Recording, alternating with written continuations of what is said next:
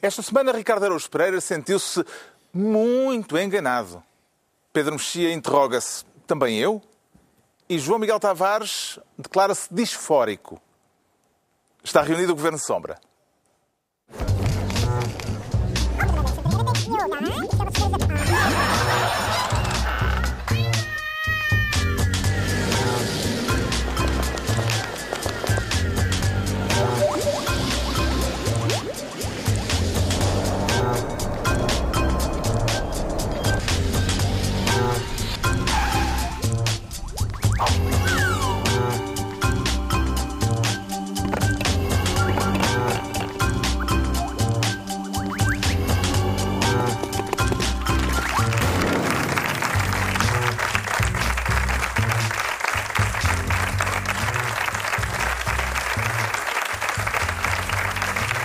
Sejam bem-vindos no final de uma semana em que o caso Sócrates chegou pela primeira vez ao Parlamento, depois do antigo Primeiro-Ministro ter eh, rasgado o cartão de militante do Partido Socialista. Na semana passada já falámos aqui vagamente disso, mas foi um assunto que o Ricardo Araújo Pereira não pôde comentar neste último programa por ter sido chamado a dignificar a língua portuguesa nas Nações Unidas. Gostou de sentir a sua língua roçar a língua de Luís de Camões, Ricardo Araújo Pereira? Eu, eu não rocei ninguém. Eu, eu queria deixar isso claro. Estou a fazer uma citação, é? Eu sei, mas é assim que começam os boatos. No caso do Caetano Veloso, sim, sim. Ele lá terá roçado onde quiser, mas não foi o meu caso. Eh, eu mantive a minha língua, enfim, dentro da boca. E, e- mas foi assim, estive lá enquanto, enquanto se desenrolavam certo. eh, coisas Cá. cá, cá, sim. Foi uma pena, foi uma pena, eu gostava de... Teve pena de não poder eh, estar em cima do acontecimento. Tive porque eu tenho, eu acho que vou começar a defender o Sócrates. Eu, es- esta, o facto de agora estar completamente sozinho eh, e mesmo de ter havido gente que estava, aquela malta que está atrás e diz já, já, já está no chão, ah, então deixa molhar a sopa também, deixa dar um chute na cabeça. Ah, pá, Agora custa-me. E, e custa-me um homem abandonado desta forma, ainda por cima um homem que estava habituado a um, a um determinado tipo de amizade, que, era, que era de facto amizade intensa, e agora ver todos os seus antigos amigos que, que nem são dos que lhe emprestam dinheiro, como nem já, já, já não lhe dão nada, não dão nada, nem, nem esperança, nem mimo, nada, nada. Está marcado um almoço de desagravo. Mas, mas é uma, uma, uma pequena porcentagem de chalupas, não é? Que já não conta, acho eu. Com todo respeito. Ah, não sei se ficou, ficou claro. sim. ficou claro eu Ah, O respeito ficou claro. eu acho que é. Bom, enfim, há um, há um pequeno núcleo de. Como há gente, se houver um almoço para gente que diz que o El- o Elvis ainda está vivo, haverá, haverá pessoas a comparecer. E, portanto, neste almoço. estou só- Eu estou a ponderar ir a este almoço. Só não vou porque tenho medo que me batam. A sério, eu Sim, gostava de ir. São 20 começou- euros. Ele começou, São 20 euros? 20 Pronto, euros. Não sei qual é o menu. Exatamente. Mas ele, ele, ele começou na Central Tejo e vai acabar na tasca da Dona Hermínia. Já estão a, estão a diminuir o. A sério? Vamos ver. É mesa para três. Ou estão a diminuir a dimensão ou estão a trazer caminhonetas cada vez de mais longe. Uma das duas. Pois, isso é que é pena. Por acaso faz-me pena. Bom, o assunto Sócrates continua na ordem do dia, porque o PSD levou o caso esta semana ao debate quinzenal, na, na última quarta-feira, e é por isso que o Pedro Mexia quer ser ministro da deslealdade. E o que é que houve de desleal na discussão, Pedro Mexia? Nada. Não houve nada desleal. O Primeiro-Ministro Mas acusou, falou-se de des- deslealdade. o Primeiro-Ministro acusou o Fernando Negrão, líder da, da bancada do PS, de deslealdade por ter, antes de entrar nas, nas matérias que iam ser discutidas, ter trazido o assunto do momento que todo o país falou e que é um assunto político, não, não foi para falar da bola, não é? António Costa eh, acusou de deslealdade porque, estando ali na qualidade de Primeiro-Ministro e sendo aquela uma questão de âmbito partidário, foi assim que ele pôs a questão, eh, que aquilo não tinha a ver com o governo, mas com a vida eh, do PS e até disse que ia falar não na qualidade de Primeiro-Ministro, nem na qualidade de Secretário-Geral Socialista, mas na qualidade de António Costa. Sim, mas há uma coisa que aconteceu e que o Primeiro-Ministro tentou dar a volta, mas que é inegável. Porque isto que o Ricardo eh, descreveu agora sobre os amigos que abandonam, acontece a muita gente. Os amigos vão pouco a pouco abandonando. Agora, não é ao som de um apito. Ao som de um apito, 40 amigos desaparecem. Isso não é normal. E, Na caça. Alguns dos quais são ministros. Eram ministros Mas é dele. um apito que só socialistas é que houve. Sim, é como É, aquelas é, das é queijos, como não isso, é como esta caça, sim. Eh, alguns dos quais eram, eram ministros dele, Sócrates, alguns dos quais são ministros dele, António Costa, deputados e outras, e outras figuras do partido. E, portanto, é, muito, é, é preciso ser muito especioso para dizer que, que aquilo não vem à baila fazer aquela pergunta. Claro que Portanto, não aceita a, a- versão que veio a público de Ah, que foi uma resposta inopinada de Carlos César que precipitou a situação e que o próprio António Costa ficou, disse ele, surpreendido. se foi inopinada, porque é que os outros todos eh, seguiram? Porque se calhar depois tiveram também necessidade o- de se explicar. Não, a verdade é que, a verdade é que, é que em, num dia e meio, as mesmas pessoas que acusaram de perseguição política qualquer... do- não, não estou a dizer...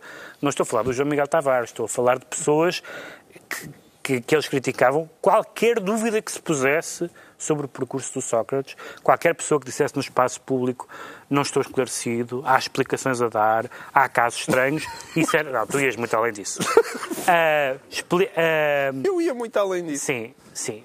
Já vamos falar disso no próximo tema. Mas essas pessoas diziam que era infame, que era etc. E de repente essas pessoas, no espaço de um dia e meio, de um dia e meio, alguns dos mais ultra-socratistas começam um ao meio-dia, outro às duas da tarde, outro às quatro, outro às oito da noite. E não é crível. Achas que mandar uma, uma folha Excel para, para pôr na escala? Não, só não havia a única pessoa que não foi avisada foi, foi Arões de Carvalho, não é? Que se tirou para a frente e de repente era o único socratista no estádio. É que foi a única pessoa que não, não recebeu. Se calhar enganou-se Que não se- não no recebeu endereço assim. de e-mail. É sempre E- desagradável quando, quando vai... se- Vamos todos! E depois aparece o boi e ele, malta, ajudem aqui! Ah, não está ninguém! Há uma, há uma história que o, me- há uma história que o mestre Vitorino de Almeida contou uma vez, que eu, que eu gosto muito, quando vivia na, na- em Viena, ou como se diz em Portugal, em Viena da Áustria, é uma coisa que eu nunca percebi, porque não, não é Viena de do Viena Castelo. do Castelo. Deve ser isso. Ah, ele diz que uma vez, estava, o nudismo estava na moda e o convidaram para uma festa nudista. E ele não tinha muita vontade, mas lá foi. Chegou à casa, despiu, tirou o sobretudo e entrou nu para a festa nudista. Só que não tinham avisado mais ninguém que era uma festa nudista. Estava toda a gente vestida. Mas ele entrou Era uma nu- partida, portanto. Era uma partida. Ele entrou nu numa sala com 40 pessoas vestidas. E foi o que aconteceu a Arões de Carvalho. De repente entrou nu numa sala em que estava toda a gente vestida. E o que é que lhe pareceram as respostas de António Costa em relação à deslealdade, entre aspas, atribuindo a A expressão a resposta de António, António Costa, tem, tem dois pontos que eu não percebo. Uma delas é nada mudou. Mudou. Nada mudou. Mudou o vocabulário. Bem, Mudou. mudou que, tanto mudou que Sócrates sentiu que tinha mudado. Tanto mudou que Sócrates devolveu o cartão. Certo. É capaz de ter mudado alguma coisa. Mudou eles, diz, eles falarem todos, ou quase todos, em vergonha. Em dizerem, não simplesmente em dizer isso não mudou, nem pode mudar, quer dizer, a justiça tem que julgar, etc. Mas dizer, mas aprovar-se, isto é uma grande vergonha. Nunca tinham dito isso. Isso, portanto, há uma mudança, obvi- obviamente, que existiu e o Primeiro-Ministro fugiu a isso. E a segunda, não percebo muito bem aquela frase de que, eh, de que se, ele, se ele for. se ele for inocentado, a justiça cumpriu a sua fu- função. A justiça cumpriu a sua função se descobrir a verdade e se o resultado for consonante com essa verdade. Não percebo, não percebo muito bem aquela. Ele tentou ali fazer umas, umas justificações e umas Já qualificações. tinha feito essa Já tinha feito. mesma frase no Canadá. justamente por ter feito, eu não o percebi da primeira vez, Uhum. muito menos perce- percebi a insistência. Agora, o que há duas coisas, há duas coisas verdadeiras e há as duas. O António Costa não soube responder é porquê em 36 horas, foi ou não foi por medo de contaminação, foi ou não foi porque vai haver um congresso, foi ou não foi porque há eleições para o ano. Ah, e em segundo lugar, negar não vale a pena. Quando, quando se nega, a gente até pode achar que as pessoas estão de boa fé, mas quando negam o óbvio, quando, quando alguém diz não aconteceu nada, quando um secretário-geral do PS se desfiliou, nunca tinha acontecido, no CDS acontece todas as semanas, mas no, no PS nunca tinha acontecido, nunca nenhum líder tinha abandonado o PS. E, portanto, isto é aí que se suspeita, quando, quando há alguém que nega o evidente, fica-se de pé atrás. Parece-lhe significativo que o caso Sócrates tenha sido discutido pela primeira vez no Parlamento esta semana, eh, João Miguel Tavares? Parece-me significativo, sobretudo porque Rui Rio tinha dado a impressão que não se ia meter nisso. Ahm, e nesse aspecto é surpreendente. Um, ele, ele, entrou muito consensual e cheio de vontade Sendo de fazer o PSD, parte. pode dar-se o caso de não ter sido combinado previamente. E para o como aliás já, já se viu também com, Aliás, esta com semana, da um, Saúde. secretário de Estado, um, um deputado do PSD a pedir a demissão do Ministro da Saúde e Ele Rui não- Rio, duas não horas depois, a aprecia. dizer que não gosta Não dessa. aprecia, exato. Existe muito tipo esse tipo de descoordenações, mas neste caso, aparentemente foi tudo muito bem coordenado. Um, aliás, já saíram notícias eh, nesse sentido. Pode ter Agora- sido tudo uma partida ao Arons de Carvalho. Pessoal, tudo a defender o Sócrates, mas deixa ver, deixa ver. Agora, não faças nada. Eu acho que existe um receio generalizado eh, e os partidos protegem-se, não é? Porque acham agora se trago este e depois vou trazer aquele e depois vou trazer E o outro. aproveitar o caso Pinho. E, os partidos, na verdade, eu acho que discutir José Sócrates é a coisa mais importante que o país pode fazer. Não é apenas José Sócrates, mas tudo aquilo que aconteceu entre 2005 e 2011. Mas isso é suprapartidário, porque isso coloca em causa a, a- a forma como o próprio regime trabalha. E, de certa maneira, eu acho que os deputados sentem que, que- se coloca em causa muito daquilo que, que é o seu próprio trabalho e as suas próprias funções. E os, os- os deputados, apesar de tudo, estão habituados a discutir uns com os outros, mas não estão habituados a discutir o regime. Mas não é E o necessário regime- institucionalmente. o- O Parlamento é uma das instituições centrais da democracia. Não é necessário que haja uma consolidação institucional dos factos para depois haver eh, essa discussão. Mas eu acho que existe uma. um- uh, uh, os, os factos dificilmente poderiam ser mais solidificados em termos políticos, que é aquilo que interessa. A questão da corrupção, nós podemos falaremos nisso provavelmente a seguir. A, a questão da corrupção é só um aspecto deste problema e não é o maior de todos. Ah, mas eu não, não quero estar, porque isso, isso- isso- nós vamos falar sobre isso a seguir. É- é- é- para Então, mim, esse é um dos uma página centrais. com esta, eh, com esta discussão esta semana no Parlamento que levou pela primeira vez o caso à Assembleia da República. Sim, e acho Será que, vai, a partir acho daqui que pode continuar, vai eh, mesmo através, ter, mesmo a questão da? EDP, e agora vai-se vai falar de, de- já, foi, já foi aprovada a comissão de inquérito, ah, eh, vai andar sempre a voltar, não é? O próprio Congresso do PS, eu acho que agora durante muito tempo e provavelmente até às eleições, até porque ah, o- o- até justicialmente, na- na- Judicialmente. judicialmente no- na justiça hum, também o processo em princípio vai, vai avançar não é? para, para a instrução e eu acho que Sócrates agora vai voltar a estar muito presente eh, no espaço público até às eleições t- pela própria natureza do processo judicial. Pareceu-lhe adequado, Ricardo Araújo Pereira, que António Costa tenha feito questão de falar no Parlamento sobre este caso apenas na condição de António Costa? Não. Acho que devia ter falado em várias, em várias qualidades, porque o assunto também é poliédrico. Não é? Porque José Sócrates também é multifacetado, é, é, é o- é- o herdeiro rico, é o provinciano pobre, é o. É o enfim, há- há- tem muitas, tem muitas eh, personalidades, é o estadista com amor às causas justas, é, o- é o político que fez tudo por vaidade. Ah, é muito difícil de definir. É o homem que tem um mestrado, é o homem que não tem uma licenciatura. Enfim, há, há várias. Tem várias qualidades, algumas negam a anterior, ah, são. É, é muito, é muito- Digamos que. É, contém multidões. E, e são multidões. É o nosso Whitman. São, sim, é o nosso Whitman, só com uma diferença, é que são multidões de, de presidiários. Talvez não ainda, ainda não, mas são, são multidões de, Poucos se recomendam, não é? de gente, sim, de gente, de- digamos, do bafão. Mas António Costa, eh, ao fazer aquela ressalva, estava a fazê-la porque dizer estou a falar apenas na qualidade de António Costa. Eu acho que é, bom, era, era para eh, separar as coisas, não é? Acho que esse é, um, esse é um problema do PS. É agora começar a separar Que é uma grande mentira, não é? Ah, sim, é, é tentar separar. Pode, pode não ser mentira, às vezes pode não ser mentira. A analogia que já foi feita publicamente, aliás, de eh, comparar com a situação do, do BES, o banco bom e o banco mau, eh, poderá fazer caminho no PS? Não sei se essa metáfora PS se bom e o aguenta. PS mau? Não sei se essa metáfora se aguenta porque a gente já percebeu que não há nenhum BES bom. Não há, acabámos. É isso. Portanto, aguenta-se, a metáfora aguenta. Só- Se calhar aguenta-se bem demais. Nesse Eu não, não, epá, eu não quero acreditar que, que não haja ninguém no PS que se safe. Não, não, alguém há, mas também no BES há alguns créditos. Já lá, a dona Aresmira tem lá um, um crédito à habitação que está impecável. Eu não percebo é o que é que os jornais deste país estão a fazer quando ainda ninguém foi pôr um microfone à frente de António José Seguro. Talvez ele esteja ainda tão, a, a rir tão convulsivamente que ainda não consiga falar. Ou chorar. Mas, não sei, acho que é mais a rir. Nesta fase, acho que é mais a rir. Porque ele é que falou das. Fartou-se de eh, falar, sim. Das negociatas. Exatamente. Fartou-se de, enfim, de fazer, de sugerir que talvez José Sócrates não fosse a pessoa mais recomendada. Eles já se conheciam desde os tempos da Distrital de Castelo Branco, a long Sim. time ago. O que é feito dele? Porquê que ninguém, porquê que ninguém vai ouvir? Olha, já agora, já agora diga aqui duas ou três palavras. Ele também não tem aparecido em público. Pois não. Provavelmente não quer falar. Não, mas é pena porque ele sempre foi um, tecnicamente, em ciência política, um, um totó, vá. E o que é pena, o que é pena porque, porque tinha... Ias ouvi-lo? tinha coisas para dizer. Um microfone para António José Exatamente. Ficou repto. Entregamos ao Pedro Mexia a pasta de Ministro da Deslealdade. Agora, o João Miguel Tavares quer ser Ministro do Bingo e tem alvará para jogos de fortuna e azar. João Miguel Tavares. Não, não, não. Mas tenho um grande amigo de infância que tem, Carlos.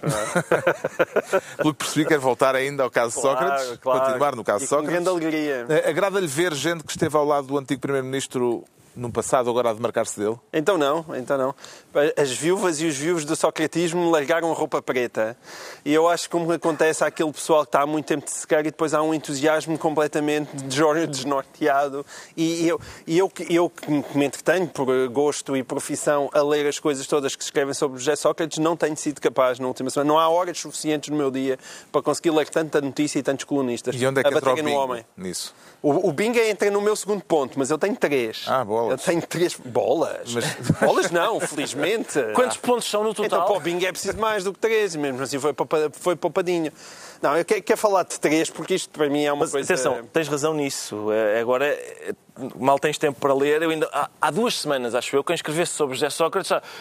Obcecado com José Sócrates, pá, pelo amor de Deus, pá, que chatice. E agora, diz, é muito importante. É, muito, muito importante, vamos dis- realmente discutir, é importante, importa discutir. E esse é o meu primeiro ponto. Vocês já disseram este lado de toda a gente está no chão a bater. Mas há, há um lado que Não, para mim... só ele é que está no chão. Não, ela está no chão. não, não, não, não, não. Toda a gente, que ele está no chão e não é só pontapés. É tiraram-se para cima Ah, dele. tira- ah, tá está bem. tudo, já está tudo no chão. É moche. Ah, É moche, é mesmo. É, mesmo. é um moche por cima de Moche José ao Sócrates. moche ao Sócrates, é mesmo. É mesmo. E isso, o problema não é esse. O problema é que realmente é mais aquela metáfora do apito. É que parece que António Costa apitou, e não foi, mas quem foi atrás não foram só os deputados do PS, foi, foi os deputados do PS e tudo o que era colunista também de esquerda. E isso para mim é uma coisa profundamente chocante. É que lá os deputados do PS dizem, olha, o patrão falou, venham lá. E, e eles vão, tudo bem. Mas os, É, é difícil de contentar, João Miguel Tavares. Então, antes estavam calados, ei, zumba, zumba, que estavam calados. Agora, E agora eh, só falaram, falam- zumba, zumba, que estão a falar. Mas, mas a minha questão é essa. Eu ando há 10 anos, eu ando, eu ando há 10 anos a papaguear, não é? E já o obcecado, já ninguém se chateia. não é? Até a minha família já não me conseguia ouvir falar de. Eu ando 10 anos. né? Ah, lá está essa. lá- E, pá, e de repente eu olho à minha volta e pronto, se calhar sou eu, se foi muito. É excesso de concorrência neste momento. É excesso de concorrência, mas, mas o que me choca é isso. António Costa fala e parece de repente, olha, pega, pega. Ai, já se pode falar, já se pode dizer coisas sobre isto. António Costa já permitiu, e então vai toda a gente.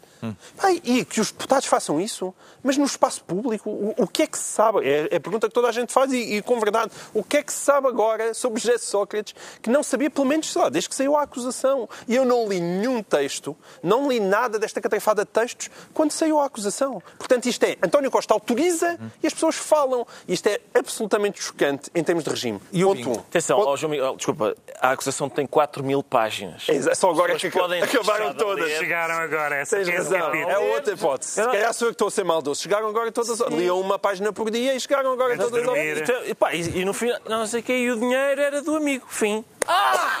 Ah! O quê? É, achas que é tipo Maias? Olha, ele dorme Sim, com a irmã. Acho que foi isso.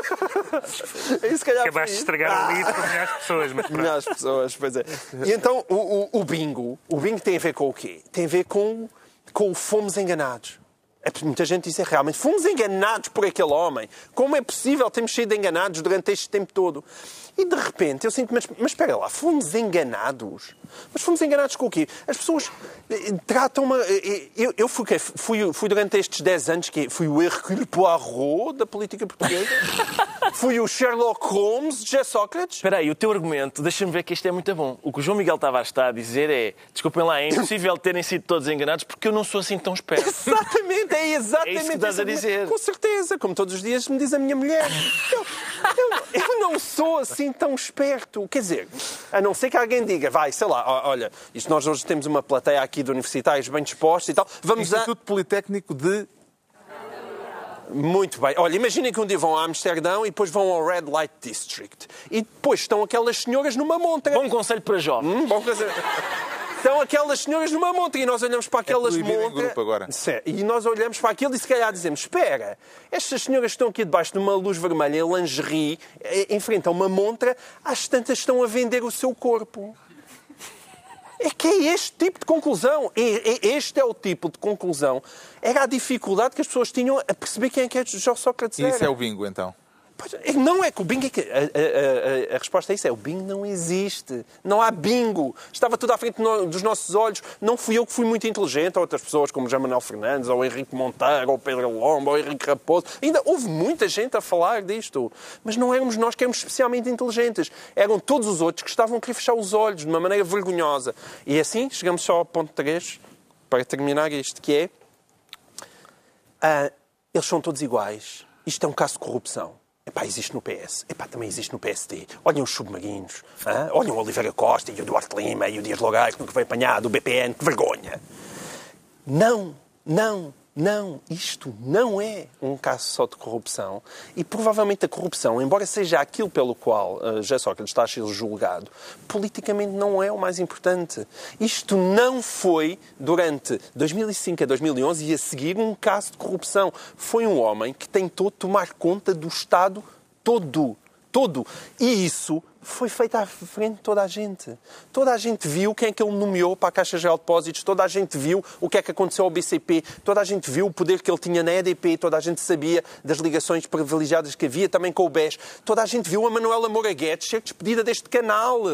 Toda a gente viu. Estava à frente de toda a gente. Não é um caso só de corrupção. Calma, ah, nós não sabíamos do Carlos Santos Silva. O Carlos Santos Silva é o menor problema. É um, é um grande problema para José Sócrates, foi por isso que ele foi apanhado. Mas para Portugal, o Santos Silva é o menor dos problemas. Isto não é um caso de corrupção. Foi um homem, verdadeiramente, que tentou atentar contra o Estado de Direito, como os magistrados da Aveiro tentaram provar e não lhes deixaram. Porque ainda havia o Pinto Monteiro e o Noronha Nascimento a tentarem impedir todos os casos de chegar à justiça onde deviam chegar. Portanto, não me lixem. Resumo, camomila para este resumo. homem. Não me lixem. Não lixem, Agora, não vão substituir Hashtag 10 não anos de olhos... Não me lixem, não me lixem. Não vão substituir 10 anos de olhos fechados agora para mais 10 anos de aldrabice em relação aos 10 anos que tiveram com os olhos fechados. Usando uma dicotomia que foi eh, usada esta semana, noutro contexto, vê Sócrates, Pedro Mexia, como uma anomalia ou como um sintoma? Bem, é as duas coisas. É, é, é uma anomalia no sentido em que eh, um Primeiro-Ministro nunca tinha tido uma acusação desta natureza.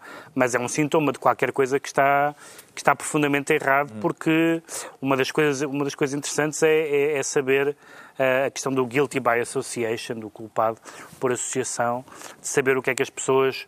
O que, é, que- o que é que as pessoas podiam ou deviam saber. E, o- e o João Miguel estava aqui a falar, e há de facto E bem, Há, de facto, nestes, a- nestes anos todos de, de suspeitas, acusações e casos à volta de Sócrates, coisas de natureza completamente diferente, de gravidade completamente diferente e de informação acessível completamente diferente.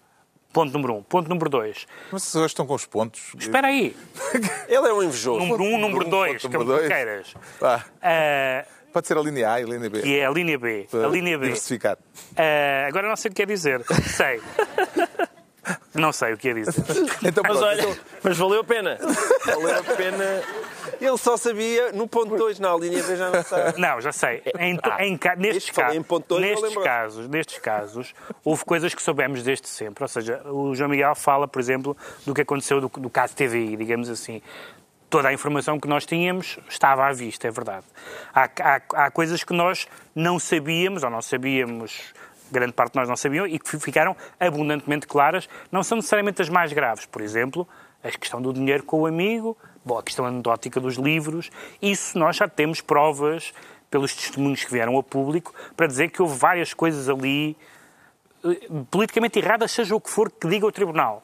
Ou seja, viver de amigos e sendo um amigo um empresário que teve relações com o Estado importantes, é errado politicamente, mesmo que não tenha havido corrupção nenhuma. E depois há, há a fase final, que é a fase da corrupção, que é a fase mais difícil de provar. Eu estou de acordo com o João Miguel que não é uma questão que não é, uma, não é o mais importante politicamente, mas é o mais importante judicialmente. o... Porque há uma certa frustração se José Sócrates for condenado pelos crimes do ponto de vista jurídico e judicial, for condenado pelos crimes menos graves e não for condenado pela corrupção. Agora, a ideia de que todas as pessoas que, que sabiam coisas, ah, há coisas muito diferentes, há graus de proximidade que são pessoal, pessoais, as pessoas que têm uma proximidade pessoal têm mais desculpa, eu nisso acho faço uma diferença muito grande. Proximidade política é muito mais grave que a proximidade pessoal. Ricardo, a mesma pergunta. Sintoma ou anomalia, o caso Sócrates? Oh, Carlos, eu não sei bem, do, do, ponto de vista médico, se um sintoma pode, pode ter uma anomalia, ou seja, pode ser as duas coisas juntas. Não sei se pode, no sentido em que, por exemplo, a, a corrupção em Portugal é acne, vamos dizer, acne, e a gente tem acne, e de repente aparece uma borbulhona daquelas que a gente vê na internet que são litros e litros de. Uh, tal não é preciso entrar. coisas é que tu vês na internet. Não, nunca viste. No... É das nunca coisas... vi uma borbulhona na internet. Procura, pesquisa no, no YouTube. No YouTube. já viu. Uh, tem coisa boa para ver na internet. No YouTube, não há, no YouTube a pessoa aborrece. Uh, põe pimple ou assim no YouTube. E é já a seguir. É um espetáculo fascinante, garanto. Uh, e portanto, sim, há um acne, há um acne generalizado, mas esta borbulhaça Uh, tal, é, eu sou, é especial. É especial, mas o João Miguel também tem que admitir que o facto de ele ser especial também fez com que ele. Porque ele tinha muito jeito para isto. Ele... Eram demasiadas borbulhas. Eu sei. Eram demasiadas borbulhas. Oh, doutor, a primeira, a segunda, a décima. Eu, mas é isso que eu tu vou dizes, dizer. Este senhor está com um problema de borbulhas. Mas eu dou-te razão, eu dou-te razão. E, e há, há Agora, pessoas... 10 borbulhas e dizer, não, aquela carinha é linda, parece de um bebê. Não, não, mas é, é mais do que isso, acho eu que é. Hum, tu tens razão quando dizes que há pessoas que agora dizem eu fui enganado, fui enganado, e que passaram 10 anos a dizer Parem de dizer que eu estou enganado.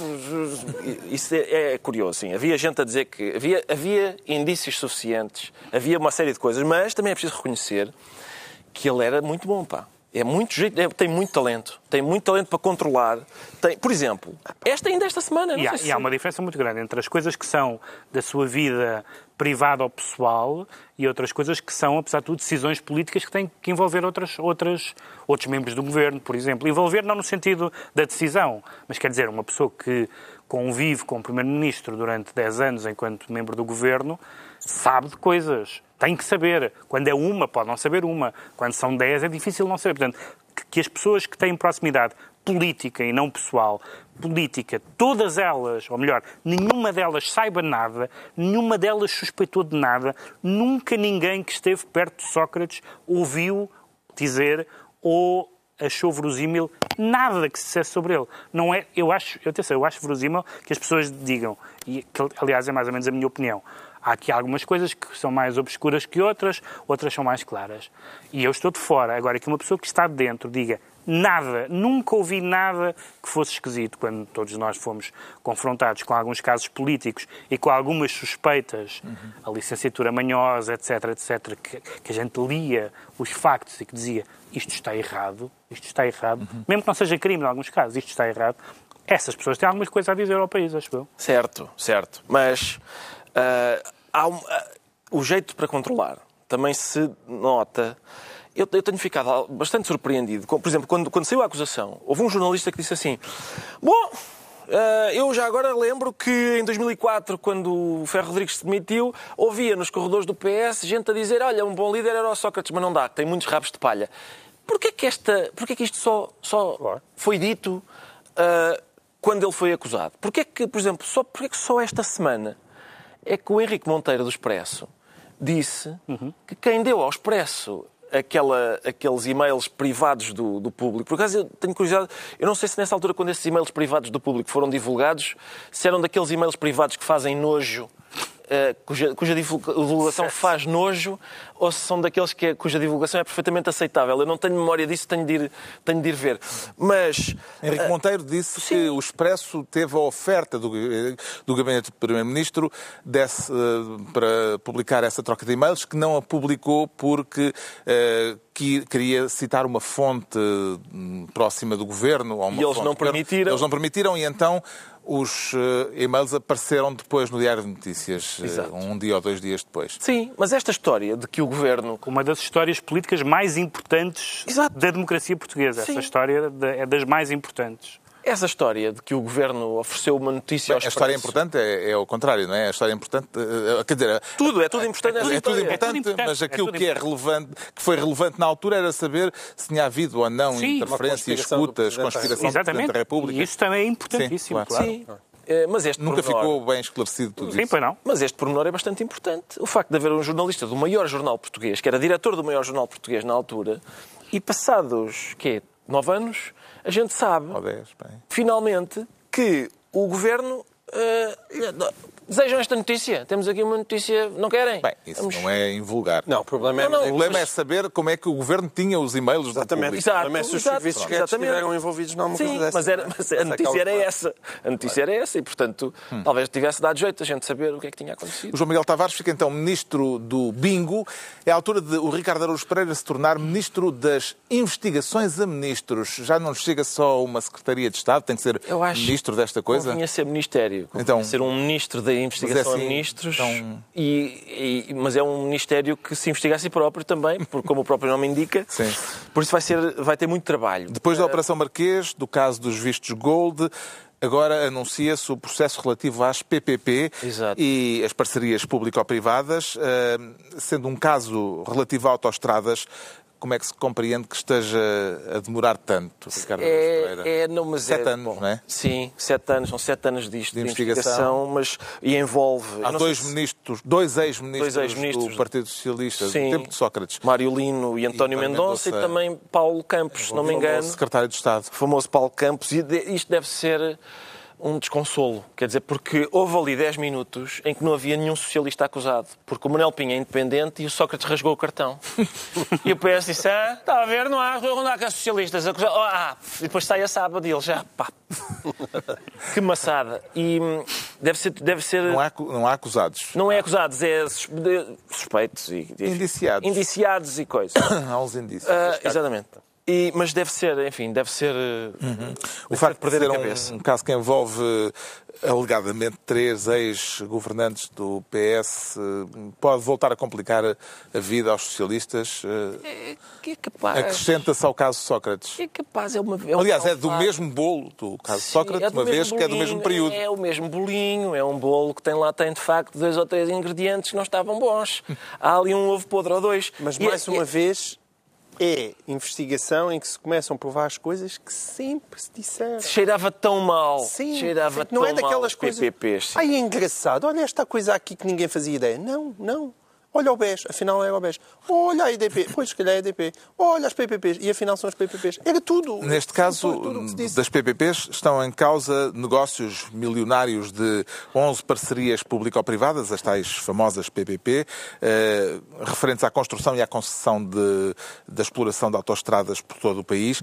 O que é que lhe parece mais revelador, eh, revelador, João Miguel Tavares, entre aquilo que a notícia da sábado refere a este respeito, daquele, daquelas informações que foram conhecidas esta semana? Eh, depois da notícia da sábado, o público veio, de certa forma... Matizá-la. Matizá-la, dizendo que, que aquilo não, provavelmente não iria dar a corrupção. Isso, isso tem a ver com as dificuldades do costume para provar o crime de corrupção. E, portanto, provavelmente vão ter que ficar com o crime de gestão danosa. A ideia que dá pela descrição de tudo aquilo, é que existem indícios infindáveis de que, de que o Estado foi brutalmente prejudicado naquelas negociações. A questão, mas... só para explicar muito brevemente, é que uh, fez-se um cálculo do número de carros que, passavam nas que passariam nas autoestradas, que foi um cálculo muito Uh, inflacionado. inflacionado. e que deu uma renda às uh, concessionárias fixa uh, muito acima do, do, daquilo Exato. que é o, o tráfego verdadeiro. Passasse, havia uma carros. compensação, o que fez com que sejam rendas altíssimas que nós estamos a pagar desde sempre. E, e, e a acreditar naquilo que se saiu na, na sábado, as provas são muito fortes ou seja, que nada daquilo faz sentido, que o Estado uh, não defendeu os seus interesses, prejudicou claramente, mas como acontece com frequência nos crimes de corrupção, é eles não conseguem fazer a ligação daquele crime a algo que aquelas pessoas tenham recebido em troca. E sem fazer esse tipo de ligação, a corrupção não existe. O que existe é gestão danosa. Agora, eu... Sabe-se que o Estado, ou seja, nós, eh, nós. Foi, foi prejudicado e que está a pagar mais do que devia pagar. Eh, mas não sabemos quem ganhou, tirando as concessões das ganharam, mas não se sabe se alguém recebeu dinheiro para fazer aquilo. Sim. Basicamente é isso. Não é? Foi só incompetência Agora, ou se foi mesmo uh, Sim. corrupção? Não, a questão é essa, que, que foi, não é incompetência, é incompetência intencional. Isso parece que é, é claro, daí o crime de gestão danosa. A questão é que não sabe, eh, ou pelo menos não conseguem fazer uma ligação em relação a uma contrapartida. E se essa contrapartida não existe, não há crime de corrupção. Muitas vezes as pessoas, se calhar, não têm muita consciência disso. Mas tem que se fazer o circuito todo. Por isso é que a investigação do Marquês foi tão difícil. É preciso saber, este senhor é, é, precisávamos do tal telefonema que os gatos fedorentes brincaram com, com uma jovem Valentina Loureiro na altura. É, é, é, quase preciso isso. É preciso saber que este senhor, neste dia, para fazer isto, nós sabemos que isto é aldrabice, mas para fazer esta aldrabice ele recebeu esta, estes euros naquele sítio e que foi para pagar isto. E sem fazer esse tipo de circuito, não há crime de corrupção. Esta malta da corrupção passa poucas faturas, não? Passa. Sim. Passa poucas Outro faturas caso na área socialista é o que envolve, também se soube esta semana, o ex-secretário de Estado da Indústria, João Vasconcelos, eh, que agora é duplamente arguído. Ele foi constituído arguído no caso das viagens à bola eh, com a Galp e agora está sob suspeita do desvio de verbas públicas para um negócio da mulher o facto de João Vasconcelos ter sido obrigado a afastar-se da organização do Congresso do PS, ele era o, o organizador do Congresso do Partido Socialista no fim deste mês, eh, torna este caso uma situação também embaraçosa para os socialistas, Pedro Mexia? Sim, nós já vimos que o PS não quer saber da sugestão da Ana Gomes de falar destes assuntos no Congresso.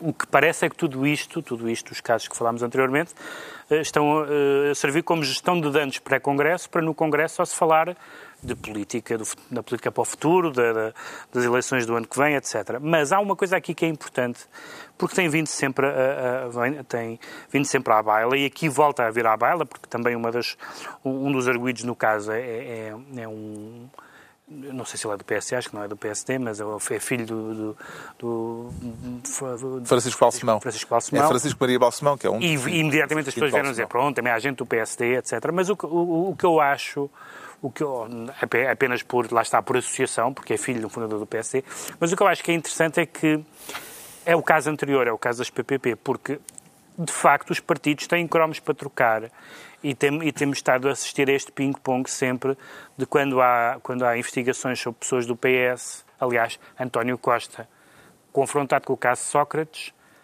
no Parlamento diz que Fernando Negrão, que lhe estava a fazer a pergunta, também foi arguído no processo. Uhum. Portanto, há sempre o ping-pong e bem sabemos que, CDS, que PS e PSD e também CDS têm muitos cromos para trocar, porque têm muitas suspeitas e algumas, e algumas condenações, não muitas, mais, mais autarcas. Agora, se começarem a aparecer ministros do mesmo governo, passamos da, da, da maçã podre ao pomar. E isso é muito diferente. É muito diferente haver processos judiciais a um ministro, é, até que seja um primeiro-ministro, claro que um primeiro-ministro é, muito, é particularmente grave, mas a vários ministros do mesmo governo. Aí, se isso acontecer, não sei se vai acontecer, não sei se isso é, tem fundamento, se isso acontecer, eu não creio que os eleitores portugueses, honestamente, pessimisticamente, não creio que os eleitores portugueses valorizem muito a corrupção. Tenho pena disso, mas não há grandes provas de que, os, que o eleitor português castiga a corrupção. Eu gostava que fosse assim, mas não acontece. Agora, se, se criar a ideia de que há uma, ou de que houve uma corrupção endémica no PS que afetou vários ministros do mesmo governo, e o PS, o PS quer fugir o mais possível disso. Sobretudo porque o, grande, o pessoal político mais importante, que não é o que está em causa neste momento, são as pessoas que transitaram do governo, ou seja, os, masterminds do governo Sócrates, em grande medida, são os do governo atual. É Augusto Santos Silva, é Vieira da Silva, que não são as pessoas que estão em causa, mas há uma continuidade, ou seja, o PS não pode dizer esses anos não têm nada a ver connosco. Não, não sabemos quem são essas pessoas. Pelo contrário, até dizem que politicamente defendem o legado, defendem o legado de José defendem Sócrates. o legado político. Mas se esse legado político trouxer agarrado uhum. Uma sucessão de casos de ministros, aí essa ideia de que ah, o PSD também tem para a troca não vale. Aí há um, aí há um problema uh, estrutural que o PS tem que evitar. Eu queria lembrar que há 15 dias eu, eu sugeri, quando, quando, se soube que Manuel Pinho, depois de Sócrates, Manuel Pinho uh, estava enfim, a ser investigado Sugeriste também. Mário Lino. Eu, eu sugeri, primeiro sugeri que a Santa Casa fizesse um jogo, um bingo de, de, de ministros investigados, de ministros do Sócrates investigados. E disse que apostava em Mário Lino. Pumba! Eu apostei, é bingo, então. fiz aposta, devia, devia ter feito aposta dupla em em Lino e Mendonça, mas uh, não, não sei assim tanto de política. Pronto, mas mesmo assim, pronto, já. Não foi mal. Ganhou um ponto. Não foi mal, sim. O Ricardo Araújo Pereira fica assim Ministro das Investigações a Ministros e estão entregues as pastas ministeriais por esta semana. Aproveito para mais uma vez agradecer a presença dos alunos e professores do Instituto Politécnico de Barcelos que vieram visitar-nos eh, desta vez para acompanhar o Governo Sombra e também eh, para eh, avisar que na próxima semana vamos estar em Bragança. É lá que faremos a próxima reunião do Governo Sombra no Teatro Municipal, na abertura do Festival Literário de Bragança. A entrada é livre e já agora para quem quiser eh, tomar nota, além desta ida à Bragança, eh, daqui por duas semanas, no dia 25, estaremos na Sertã, no arranque da Maratona de Leitura da Sertã, e uma semana depois, no dia 1 de junho, fazemos o Governo Sombra na Feira do Livro de Lisboa, na Praça da Fundação Francisco Manuel dos Santos, na Feira do Livro, no Parque Eduardo VII, naturalmente, como já fizemos, aliás, no ano passado. Nas próximas duas semanas, portanto, vamos uh, ter o Governo Sombra em turnê fora do estúdio pelo país. Espero que estejam todos com a mala já preparada. Com certeza, e os nossos roadies. E sim, os nossos roadies prontos a. E as grupos. As grupos. Uma caminhoneta só para grupos. São grupos locais. Acho que Serão... as grupos hoje em dia se calhar não se safavam, não é? Com quem? Pode haver grupo. não, não, não. Não, a profissão grupo e ah. essa atividade hoje em dia já não é Já não, já não há grupo. Já não é visto. Não, não, quer dizer, pode haver, haver se haverá, mas... Bem, depois damos notícia uh, se, há, se aparecem os grupos ou não. Agora, o João Miguel Tavares sente-se disfórico, o contrário de eufórico, portanto. É, sim, exatamente, é o contrário hum. de eufórico. A que é que se deve a sua disforia, João Miguel não, Tavares? Não, neste caso nenhuma, porque eu, eu felizmente não, não sofro nenhuma disforia de género, mas, mas há quem sofra e é um bocadinho isso que Nem, nem nenhum género de disforia? Não, não, mas assim, de repente acho que não. Eu sou Quero mais comentar, para o que para o disfórico. Quero comentar o veto presidencial à lei que, permite, que permitiria a mudança da identidade de género a partir dos 16 anos, sem a necessidade de um atestado médico. É, exatamente. Uh, o que é que terá sido determinante para a oposição de Marcelo à lei aprovada no Parlamento? A atenção, Marcelo foi de um cuidado extremo. Ele é esperto, não é? Ele foi de um cuidado extremo a fazer aquele veto, porque eh, o que Marcelo quer é, é, meter um médico no processo, que é uma coisa que quem vê de fora parece uma coisa relativamente óbvia de senso comum, que uma pessoa entre 16 e 18 anos quer dizer que quer, quer aquilo que se chama a autodeterminação da identidade sexual, já, já a própria essa formulação é discutível, uh, mas dizer que ah, se calhar convém dar um relatório médico envolvido, que é um menor de idade, precisa, não precisa, faz ou não faz sentido. Uh, mas o Marcelo, quando emitiu o veto, teve cuidado de dizer que isto, é, esta solicitação uh, não significa que isto seja uma patologia, não significa que isto seja uma situação mental anómala. e este é o ponto. E este é o ponto. E este ponto é um, é um, ponto que me preocupa um bocadinho, que é, que é o seguinte. Eu, eu às vezes, eu, eu tenho que fazer uma espécie de aviso prévio, que é, eu sou um liberal. Okay? Sou um liberal em todas as coisas. Às vezes as pessoas de direita acham que são liberais na economia, mas depois são conservadoras nos costumes. Eu não sou conservador nos costumes, eu sou também um liberal nos costumes. Um, mas eu, às vezes, em relação a isto, eu temo que haja uma espécie de progressismo anticientífico As pessoas querem ser tão progressistas, tão progressistas, que muitas vezes vão à frente da ciência. Eu já tive essa sensação um bocadinho quando andei a discutir a questão do sangue, em que fui apelidado de homofóbico, e eu quando se tentava explicar que a questão da doação do sangue, há, há ali questões de estatística e científicas que são importantes ter em conta, que não têm a ver com a homofobia, que não é uma discriminação que tenha a ver diretamente com a homofobia. E aqui é a mesma coisa. O, o que verdadeiramente esta lei está a discutir é, é, é, uma discussão muito semelhante àquilo que se teve com a homossexualidade já vai há 45 anos. Quando uh, a Associação de Psicologia dos Estados Unidos da América resolveu dizer, estabelecer que tirar a homossexualidade do DSM-2, do DSM-2 para o DSM-3, que é a Bíblia das, das patologias mentais, e que, e que, resolveu tirar de lá um, a homossexualidade de encarar como uma doença. E o que está a acontecer neste momento é que, na verdade, é isto que está por baixo também dessa lei e de dizer que não quer um médico aqui é a transexualidade não é uma doença. E o que é que se passa? Isso é uma coisa perfeitamente aceitável, dizer que essa transexualidade não é uma doença, mas a verdade é que ela ainda, essa disforia de género ainda está classificada no DSM, agora é o DSM-5, que é uma coisa que tem 5 anos.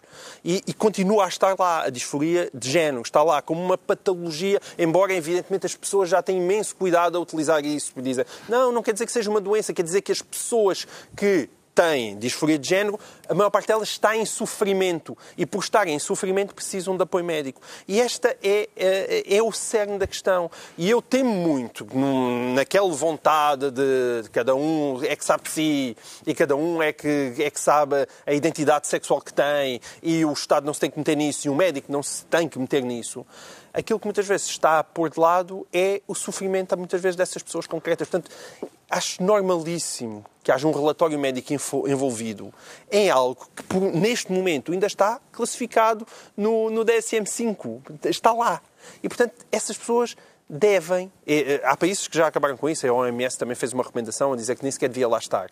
Mas a vontade é, é, é o meu medo é sempre esse: é, somos tão progressistas, somos tão progressistas, queremos que direitos para todas as pessoas e depois esquecem, olha, mas há pessoas a sofrer. E depois essas pessoas não o, têm o apoio. O DSM é muito criticado mesmo entre a comunidade não, científica. Sim, claro. Portanto, não é nenhuma Bíblia, como foi dito. Não, mas é o que há. O problema não é não, esse. O problema, é, evidentemente que não é, uma. criticado. Não, não, é, não é, não, não é, é seguido como, como a, a Bíblia. Não, é, na verdade é seguido como a Bíblia. Em boa parte é seguido como a Bíblia. E, mas cientificamente é o que há. Aliás, a história é do DSM. Como a Bíblia, há livros sobre isso. Como os católicos seguem a Bíblia como os protestantes não, não, é, a, a discussão seria muito longa e é fascinante. Aliás, a evolução da DSM é uma, é, uma, é uma discussão fascinante. Mas é o que existe cientificamente. Não se pode tirar a borda fora e dizer, não, isto. Em nome do quê? Em nome de os direitos progressistas. Não, não. Isto é ciência e é medicina. Pá, não tirem os médicos para fora disto. Por onde é que passa a fronteira ideológica que divide opiniões nesta matéria, Pedro Mexia? Bom, objetivamente é uma, é uma eleitoralmente, se quisermos, é uma, é uma questão ideológica porque vemos que, como nestes casos, tendem a votar... A esquerda aprovou a lei, a direita uh, rejeitou-a. Alguma esquerda, o PC absteve-se. Absteve, Ou seja, é basicamente foi e alguma direita aprovou. progressistas e liberais de esquerda e direita de um outro e conservadores de esquerda e direita, pondo nesta matéria o PC entre os conservadores, que em muitas matérias chamadas de costumes é, é conhecido isso. Mas está a mudar. Está a mudar, claro. Do ponto de vista geracional é, é, é, é fatal que mude.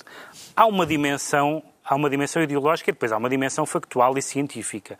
Mas a, a, a, toda a discussão à, volta do género tem uma grande dimensão ideológica, ou seja, são debates sobre a sexualidade, a identidade pessoal, que não um, tem uma dimensão científica. Por exemplo, podemos dizer que cientificamente a disforia de género é um facto, no sentido que há pessoas que nascem com uma anatomia que não, que não que não espelha aquilo que elas sentem interiormente, isso podemos dizer que é factual, não é? Ah, e que é um problema médico, até porque é preciso uma intervenção médica no caso de, das pessoas quererem transformar a sua anatomia. Mas no caso, esta lei não era sobre é, isso. Eu sei, esta lei não era sobre isso, mas esta lei tem uma dimensão que é certamente problemática, que é, um, que é a ideia da, da, identidade, não necessariamente como da, da, da, identidade de género, não essencialmente como disforia, mas como uma espécie de. Desejo individual. Eu não sei bem como lhe chamar, mas é qualquer coisa desse género e que é uma coisa bastante problemática no menor. O menor, por definição, tem uh, a, sua, a sua autonomia relativamente limitada. A intervenção de um médico não me parece, nesta matéria, uma hum, exigência absurda. Aliás, algumas pessoas já da esquerda dizem que a lei pode passar. Agora não falam em médico, mas falam numa testemunha. Uh, mas a não, e falam em médico, mas para comprovar que a pessoa está sã, não tem nada a ver com, com, do que é, o que é que ela tem, Sim, mas eu percebo, eu percebo, e, portanto pode assinar. Eu, eu percebo a, a, a, o interesse, essa é a parte séria da discussão, em não patologizar isto, em não dizer estas pessoas são qualquer coisa, portanto, em não... São anómalas. Sim, em não causar mais sofrimento em relação ao sofrimento que já existe. Uhum. Outra coisa é uma espécie de subjetivização da identidade sem nenhuma espécie de cautela, numa idade onde, onde, as, onde, a lei, bem ou mal, não deixa as pessoas votar, não deixa as pessoas conduzir, etc. E, portanto, que haja alguma cautela nisso não me parece que seja, sendo que a posição de muitas pessoas, incluindo a do Presidente da República, está no, está no veto, é contra. Portanto, pessoal, pessoal, não política, mas pessoal. Sente-se à esquerda ou à direita nesta matéria, Ricardo Araújo Pereira? Uh, como o Pedro disse muito bem, uh, há várias esquerdas há mais do que uma esquerda. Eu sempre defendi uh, os chamados direitos LGBT, não é? Costuma ser assim, costumam ser assim designados. Costumavam. Uh, Costumavam. Agora tens que acrescentar LGBT mais, 24 palavras. 24 não, não, não é só mais. Assim, é cada letra, sim, cada sim, letra. É podemos é falar sobre isso porque, de facto, de facto uh, essa, uh, o acrescentar das letras parece-me que uh, uh, divide as pessoas em grupos cada vez mais pequenos e às vezes reivindicando interesses antagónicos em vez de as unir. Uh, o que me parece problemático, mas, mas neste caso concreto, eu sei, quer dizer, sempre defendi, por exemplo, o direito, quer dizer, o problema aqui é que a discussão é ou oscila entre o José António Saraiva que manifestamente não compreende o drama de uma pessoa que, que nasce uh, num corpo que sente não ser o seu e, co e compara isso a se, se, uma pessoa agora quiser ser galinha, também os médicos também o podem operar. Que, é, que é... Certo, pois, e outras pessoas que dizem que isso nem sequer é um drama. E, e umas pessoas que dizem que... E não pode ser um drama. Que não há... Que não há ou seja, por exemplo, em Nova Iorque há, há sítios, bastantes sítios, cada vez mais sítios, que têm uma placa na, na parede que diz... Um, as pessoas podem usar a casa de banho uh, de acordo com o género que com o qual mais se identificam. E isso faz com que, por exemplo, eu possa ir à casa de banho das senhoras bastante para isso, declarar eu identifico-me com uh, o. Eu tenho duas filhas, e não me apetecia que um, um, um, barbudo como eu entrasse lá na casa de banho enquanto elas lá estão.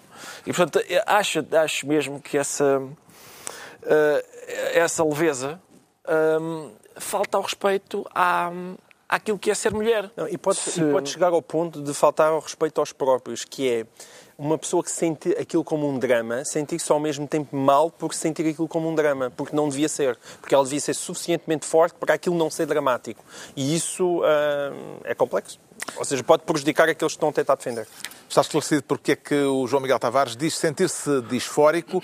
Quanto ao Ricardo Araújo Pereira, e temos agora que acelerar um pouco o passo, sente-se muito enganado. Quer referir-se a alguma, alguma questão que tenha sofrido um voto face esta sim, semana, senhor. Ricardo Araújo sim, Pereira? Sim, senhor, é isso mesmo. É isso? É isso mesmo. Assim, uma posição drástica que tenha mudado, sim. tenha sido alterada?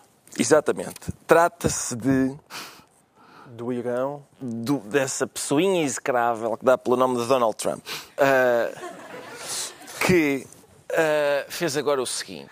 A decisão de Donald Trump de rasgar o acordo nuclear com o Irão. Exatamente. Disse, não, não, não. Este é, ele, diz ele, isto é o pior acordo do mundo.